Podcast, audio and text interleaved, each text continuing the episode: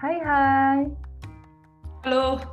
Nah, ya hari ini gue sendiri lagi nih. Uh, ditemenin sama teman gue. Gimana kabar lo, To? How's marriage life? Baik, baik. Kabar gue baik. Uh, kalau nanya gimana kehidupan pernikahan, karena pernikahan gue juga masih baru kan. Jadi sekarang masih di tahap adaptasi nih satu sama lain lah.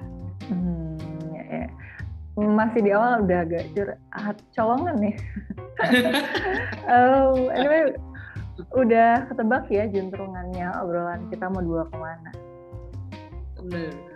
Thank you lo tau udah datang ke podcast gue. Langsung aja, okay. lo boleh halo-halo sama teman-teman, memperkenalkan siapa lo dan mau ngapain sih lo ke sini. Bebas toh, silakan silakan. Oke, okay. halo semuanya. Kenalin gue Dito. Uh, kalau kalau ditanya pekerjaan, pekerjaan gue adalah sebagai um, HR di salah satu perusahaan brand fashion lokal di Jakarta. Terus hmm. kalau misalnya mau ditanya gue di sini ngapain, kayaknya gue agak dijebak sama Ibu Chandra. Bener lo, uh, gue mau menjebak lo tau di ini. Oke, okay. uh, well teman-teman, Dito ini adalah pasangannya Ama, okay. teman gue yang udah berbagi dalam segmen dua sudut kan lalu. Nah kebetulan gue uh, cukup kenal juga sama Dito. Nah tapi sebelum ngobrol lebih lanjut, gue mau tanya sekalian sama Dito nih lo udah sempet dengerin belum kok belum percakapan gue dan Ama dalam podcast ini yang minggu lalu? Gue dengerin tapi hmm. cuma sebagian jadi sepotong-sepotong karena gue ngerasa kalau misalnya gue dengerin semua takutnya bias di uh, podcast di sekarang sih gitu. Hmm. Dengan pendengaran lo sepotong-sepotong itu ada yang ingin lo sampaikan nggak ada yang pasti uh, gue agak kaget karena uh, istri saya malah membocorkan uh, dapur rumah tangga ini. Dia ke netizen. Bahkan gue aja nggak tahu sih gitu. Dia punya pendapat kayak gitu. Jadi dia udah bahkan udah share duluan di podcast. Oh jadi urusan rumah tangganya udah dimakan sama netizen duluan ya? Iya Oke, okay, iya bener toh. Uh, jadi emang kemarin gue dan Ama habis ngomongin lo sih. um, ya abis ngobrol gimana harapan dia untuk dirinya sendiri dan juga terhadap lo sebagai pasangan hidup. Nah, um, kaitannya sih ini sama isu kesetaraan. Mungkin terkesan mm-hmm. agak uh, terlalu serius gitu ya dalam tanda kutip, uh, tapi yeah, yeah. lo nggak usah khawatir. Um, meskipun tetap aja nanti gue akan memberikan pertanyaan yang sama tapi niatnya sih um, lewat podcast ini gue ingin membumikan isu kesetaraan yang sebetulnya pasti kita temui di keseharian gitu. Nah, jujur hmm. aja dari pengamatan gue selama ini dari mulai kalian pacaran sampai sekarang akhirnya memutuskan nikah, gue tuh hmm. melihat nilai ini ada di kalian. Nah, jadi gue tertarik untuk menggali lebih lanjut. Oke. Okay um, karena menurut gue spektrum kesetaraan ini kan luas banget. Meskipun um, ada batasan khusus yang nggak akan kita bahas di segmen ini gue mm -hmm. masih banyak tanda tanya nih gitu soal realitanya kayak gimana sih kondisi yang setara itu gitu terlepas idealnya seperti apa. Uh, untuk itu gue coba belajar lewat segmen ini. Jadi gue juga masih bingung nih gitu. Oke. okay. Nah, uh, sama juga kayak obrolan kemarin gue bareng Ama, gue akan memberikan challenge sama lo sebagai pasangannya Ama ini dalam segmen yang namanya dua sudut. Di mana gue akan memberikan pertanyaan yang sama kepada dua orang yang bisa dibilang partner in crime. Nah, menurut gue lo dan Ama tuh kayak partner in crime banget sih gitu dari dulu sekarang. Iya, iya, iya. So uh, langsung aja atau gue akan kasih pertanyaan yang sama ke lo. Pertanyaan yang pertama, ketika mendengar kata kesetaraan, apa sih yang melekat di benak lo? Oke, kalau ngomongin kesetaraan, mungkin uh, di pikiran gue pertama kali adalah hak dan kewajiban yang sama pastinya Mm-mm. gitu uh, udah nggak mandang lagi gender gitu Hmm. tapi mungkin kita balik lagi di Hmm. mungkin kalau di kita balik flashback lah ya setahun atau bukan setahun tapi beberapa tahun atau beberapa puluh tahun lalu Hmm. hak dan kewajiban antar gender tuh jauh banget perbedaannya gitu Hmm. satu sama lain gitu tapi mungkin sekarang sudah nggak sejauh itu gitu mungkin udah bahkan udah kayak tipis banget gitu yang eh, membedakan eh, hak dan kewajiban itu nggak bisa sama menurut gue mungkin ada di pandangan di normanya aja sih gitu Hmm. ada beberapa masa dari norma tersebut yang menyebabkan eh, hak dan kewajiban eh, apa namanya ini tuh nggak bisa benar-benar yang persis gitu. Hmm. Ya, ya. Gue melihat ada melihat ada keraguan nih eh, di lo. Sebetulnya gue rasakan juga sih gitu. Jadi eh, satu sisi ini terlihat dari beberapa sih, dari beberapa kata kunci ketika lo mengharapkan isu kesetaraan betul-betul blended gitu ya, eh, terlepas Mhm. dari bias gender, tapi sisi lain juga eh, lo menekankan kata norma seperti itu. Hmm, tapi nggak apa-apa. eh, gue akan simpan dulu statement lo yang ini. Gue akan lanjut kepada pertanyaan yang kedua. Hmm, lo pernah nggak toh kayak melihat atau mendengar campaign-campaign yang bertemakan feminisme? Pernah eh, mungkin di eh, beberapa bulan terakhir lah ya itu eh, beberapa kali gue juga lihat gitu untuk Hmm. campaign feminisme. Cuma Hmm. ada beberapa uh, campaign yang gue ya mungkin bukan gak suka tapi gak setuju. Bahkan lebih ke arah kesel lah ibaratnya. Hmm. kayaknya penggambaran feminisme gak gitu-gitu amat gitu. Tapi ada satu lagi yang uh, penggambaran uh, campaignnya oh bener juga nih relate lah sama yang mungkin gue rasain sekarang gitu. Hmm, Bo- hmm, boleh tahu nggak yang kayak gimana yang membuat lo sebel atau lo kurang setuju? Atau menurut lo gini-gini amat dalam tanda kutip? Oke, karena feminisme tuh selalu eh, kalau yang paling gue sebel karena kalau misalnya feminisme itu lebih diarahkan ke salah satu gendernya, Hmm. lebih mengarah ke sana gitu. Jadi Hmm. di saat eh, terutama cowok kalau misalnya eh, apa namanya mengerjakan sesuatu eh, yang tanda kutip mu- mungkin itu dianggap feminisme lebih ke arah ke gender tersebut gitu. Lebih ke sana sih itu yang mungkin gue kesel keselnya di situ. Bahkan sampai di taraf kalau eh, kebetulan kan gue sudah berkeluarga kan ya gitu. Mhm. jadi di eh, lingkungan-lingkungan gue ada beberapa yang mungkin kalau eh, kita yang sudah sama-sama berkeluarga terus kita lagi main misalnya ke rumah temen kita yang sudah berkeluarga juga kayak Hmm. pas kita datang ternyata dia lagi melakukan hal yang kayak misalnya contohnya deh nyapu Hmm. atau masak gitu. Hmm. kita ada salah ada salah satu temen kita tuh yang eh, ngeledek kayak ih masa eh, suaminya nyapu takut istri eh, takut sama istri ya gitu suami suami takut istri nih gitu nah yang kayak gitu gitu sih lebih ke sana sebenarnya joke cuma Hmm. Menurut gue mungkin itu karena campaignnya yang eh, Hmm. kurang pas mungkin ya gitu Hmm.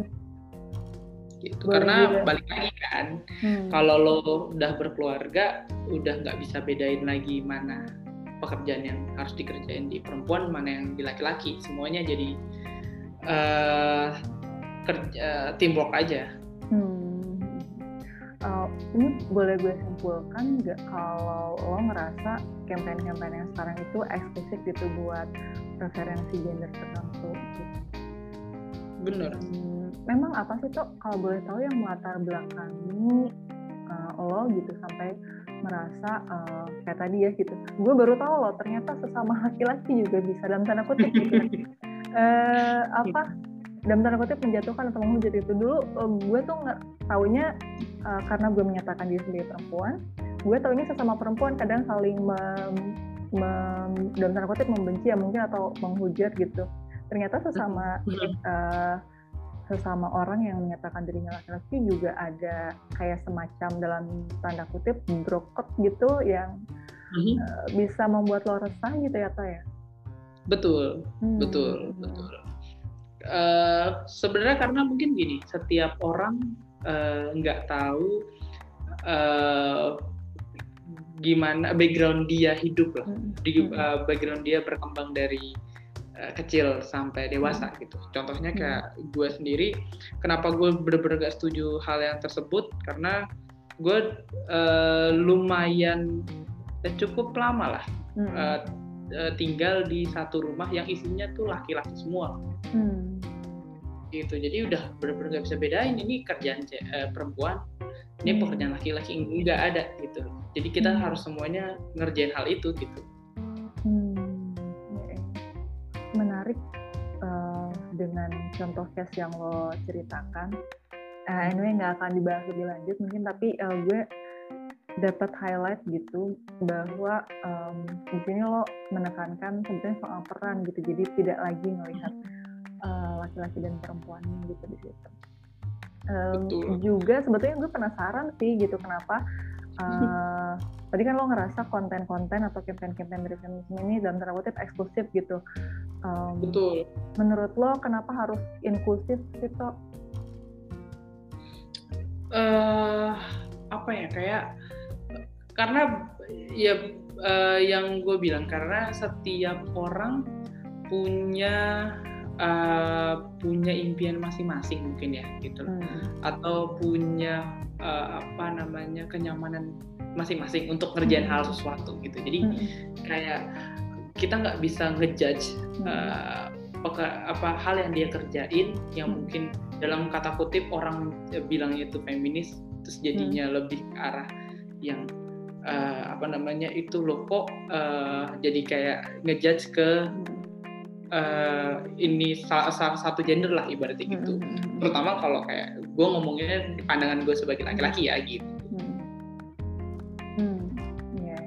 Ya sebetulnya um, diskusi singkat dari nomor dua ini menimbulkan kebingungan menambah kebingungan sih alih-alih gue menjawab kebingungan tapi uh, jadi muncul banyak pertanyaan-pertanyaan baru toh tapi nggak apa-apa kita simpan dulu untuk uh, statement yang kedua ini um, mm-hmm.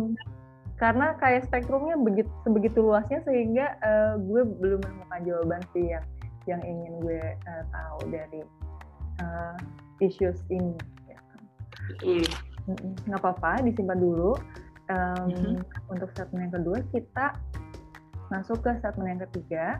Pertanyaannya mm-hmm. adalah dengan posisi kurang lebih lima bulan uh, lo setelah nikah gitu ya, lo udah hidup bersama gitu dengan Ama saat ini, meskipun kadang lo keluar kota juga. Tapi kan uh, makna bersama untuk uh, era sekarang tuh kadang um, blended banget gitu. Tapi anyway, setelah lima bulan menikah um, dengan posisi lo sekarang, apa sih yang lo harapkan dari diri lo sendiri lima tahun yang akan datang? Oke, oke. Kalau uh, apa namanya uh, harapan harapan gue buat diri gue sendiri, mm-hmm. yang pertama mungkin uh, yang pastinya mau jadi yang lebih baik gitu, khususnya. Mm karena gue uh, sekarang udah berkeluarga mm-hmm. jadi gue berharap, uh, eh, gue berharap di diri gue sendiri lebih uh, eh bisa jadi kepala keluarga yang baik lah ini gitu mm. dan uh, gue bisa lebih bijak untuk pengambilan keputusan mm. gitu. lebih ke sana karena uh, kalau dulu mungkin gue kalau misalnya ngambil keputusannya uh, salah maksudnya kayak gue nggak bijak gue pengen banget jadi orang yang lumayan bijak buat ngambil keputusan itu gitu. karena uh, kalau dulu mungkin gue masih sendiri yang dirugiin ya diri gue sendiri gitu uh, nggak mungkin nggak uh, berpengaruh banyak ke lingkungan gue terutama gitu. tapi kalau sekarang uh, keputusan apa pun yang gue ambil pasti ini udah pasti berpengaruh langsung ke istri gue gitu sedangkan istri gue kan jadi tanggung jawab gue juga gitu hmm, iya, iya. Uh, menarik uh, gue coba highlight ketemu bahwa kalau dulu biasa ngambil keputusan sendiri gitu uh, dan hmm. lo ngerasa itu nggak bijak memang yang bijak itu seperti apa sih kan menurut lo dalam mengambil keputusan Uh, kalau uh, bijak tuh maksudnya kayak bener-bener setiap ngambil keputusan nggak lagi berdasarkan logika aja gitu tapi hmm. banyak aspek yang bisa dia pertimbangin kalau gue sendiri kenapa gue nggak nganggap diri gue bijak karena sering kali keputusan hmm. yang gue ambil tuh berdasarkan mood yang gue rasain hari itu gitu. atau hmm. saat itu gitu kalau mood gue lagi ternyata lagi muar banget gitu hmm atau jelek uh, jelek banget hmm. gue bisa ngambil keputusan berdasarkan ya udah berdasarkan yang gue mau aja gitu orang hmm. lain mau ngasih masukan apa ya udah gak gue dengerin yang bisa gue dengerin mungkin kalau uh, masukan dari orang lain sama dengan yang gue pikirin gitu oke jadi sebetulnya balik lagi kepada mempertimbangkan pandangan orang lain juga atau pihak lain juga ya uh, dalam keputusan. Hmm. Betul dan apalagi ya ujungnya ya gue nyesal sendiri lah. Uh, setiap ngambil keputusan lah kok gue ngambil keputusan yang kayak gini? Gitu. Hmm ya ya, ya um, menarik sih toh um, gue sih melihat dari cara lo gue baru nggak gitu kalau kadang ya di luar topik uh, ya saat ini gitu ketika hmm. lo bilang bahwa ketika kita apa ya lagi moodnya jelek gitu um, mm-hmm. kita tidak mempertimbangkan pandangan orang lain um, itu mm-hmm. menurut gue highlight yang gue nggak peka juga nih sama teman jadi orang jadi um, itu bisa jadi highlight sih buat gue tapi cara lo untuk uh, admit dan acknowledge apa yang menurut lo masih bisa improve gitu itu menurut gue udah mm-hmm. bijak sih tapi itu menurut gue terserah. Uh, anyway um, itu yang lo harapkan dari lo agar lebih bijak gitu ya lima tahun lagi. Kalau dari Ama nih gitu setelah kalian berpasangan apa yang lo bayangkan dari seorang Rahmadani Rizanti uh, di lima tahun yang oke ini pertanyaan yang lebih kompleks nih jawabannya nah, uh, yang paling pertama mungkin gue berharap banget uh, Ama itu keluar dari zona nyamannya dia gitu, hmm. berani buat keluar karena uh, mungkin sekarang uh, lingkungan dia tuh masih yang nggak jauh-jauh dari rumah. Uh, nggak jauh-jauh dari kuliah gitu. Hmm. Jadi kayak lingkungannya itu itu aja gitu. Lingkungannya hmm. dia lingkungan yang benar-benar dia udah kenal hmm. gitu. Sedangkan gue berharap dia keluar dari zona itu. Jadi hmm. gue pengen dia punya circle baru lah gitu hmm. uh, di luar itu. Itu yang paling utama sekarang gitu. Hmm. Terus kalau yang kedua uh, manajemen fokusnya dia nih gitu. Hmm. Yang mungkin gue lihat uh, akhir-akhir ini itu yang cukup kelihatan lah ternyata gitu. hmm. gitu karena uh, contohnya itu dia tuh kadang bisa fokus oh fokusnya luar biasa hmm. uh, untuk uh, apa namanya ngerjain hal yang menurut dia penting hmm. tapi bukan kritikal hmm. bukan kritikal yang buat langsung impactnya cukup besar di hidupnya hmm. dia gitu. tapi uh, dia terkadang suka kehilangan fokus sama uh, apa namanya hal yang sebenarnya penting dan kritikal gitu. Hmm. Contohnya kayak tesisnya dia gitu. Waktu kemarin pengerjaan tesis, dia masih kadang beberapa kali kehilangan fokus sih gitu. Hmm. Itu yang harus uh, apa namanya dia jauh lebih tingkatin itu gitu. Hmm. Ini tanpa bermaksud merusak rumah tangga orang. Kayak ini istri saling menggosipkan satu sama lain iya. ke netizen luas gitu. um, tapi lo uh, karena kebetulan lo HR juga ya, uh, mm-hmm.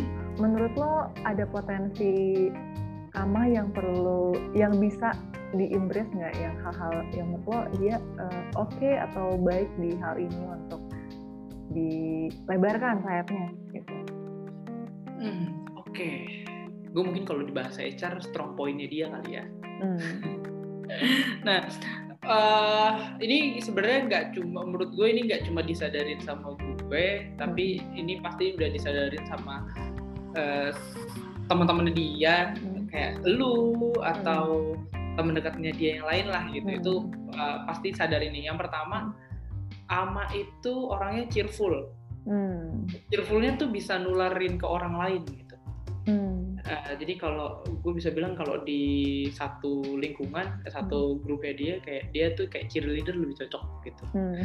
itu yang pertama yang kedua adalah adaptasinya memang cukup luar biasa uh, walaupun masih di lingkungan yang kayak kuliah ya gitu hmm. tapi ngeblend di saat dia udah ada di lingkungan yang dia ngerasa nyaman uh, untuk ngeblend sama orang lain tuh jauh lebih cepat gitu hmm. terus yang terakhir luar biasa PD-nya hmm. luar biasa PD-nya jadi hmm. uh, tiga modal itu tuh menurut gue itu jadi nilai utama yang bisa dia jadiin ini sih kekuatannya dia lah ke depannya gitu. Hmm, okay. uh, profesi apa sih Bapak HR nih yang kira-kira uh, relate gitu dengan potensi-potensi Ibu Rahma ini? Yang cocok, hmm. yang cocok sebenarnya udah lumayan jelas sih ya. Uh, cocoknya dia tuh sebenarnya guru, hmm. guru, benar guru. Uh, ngajar mungkin di SMP atau hmm. SMA. Uh, karena ya itu dia hmm. komunikasi eh maksudnya kayak PD-nya dia hmm. cheerfulnya dia tuh modal banget buat ngajar cuma hmm. balik lagi dari sisi dia mungkin karena belum ngerasain belum ngerasain kali ya gitu. hmm.